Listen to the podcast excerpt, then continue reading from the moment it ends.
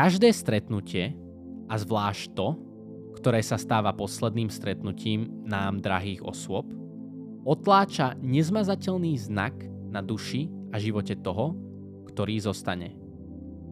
Takým bolo aj to, ktoré bolo dané prežiť dvojici, hoci odlišujúcich sa vekom a stavom. Tak sa to predsa na seba podobá. Ten istý duch, tak veľmi rovnaký v snoch a túžbách srdca.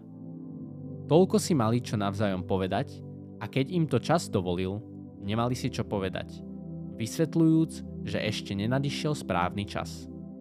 Robert Lawrence Nemalou potechou v tomto živote je mať niekoho, koho v najhlbšej svetej láske môžeš objať a s kým môžeš byť jedno. Niekoho, v kom tvoj duch nájde uspokojenie a komu môžeš zveriť tajomstvá svojej duše.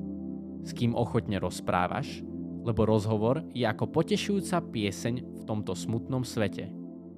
Na vždy otvorenom lone jeho priateľstva nájdeš miesto, kde si nedotknutelnými mnohými pascami tohto sveta a jeho srdcu, naplnenému láskou, môžeš bez váhania zveriť všetky svoje najskrytejšie myšlienky.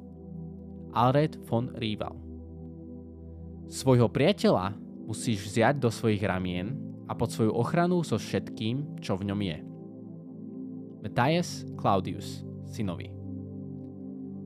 Priateľ je človek, pri ktorom môžeš nahlas myslieť. Ralph Waldo Emerson Dôvera je oázou srdca, ktorej nikdy nedôjde karavána myslenia. Khalil Gibran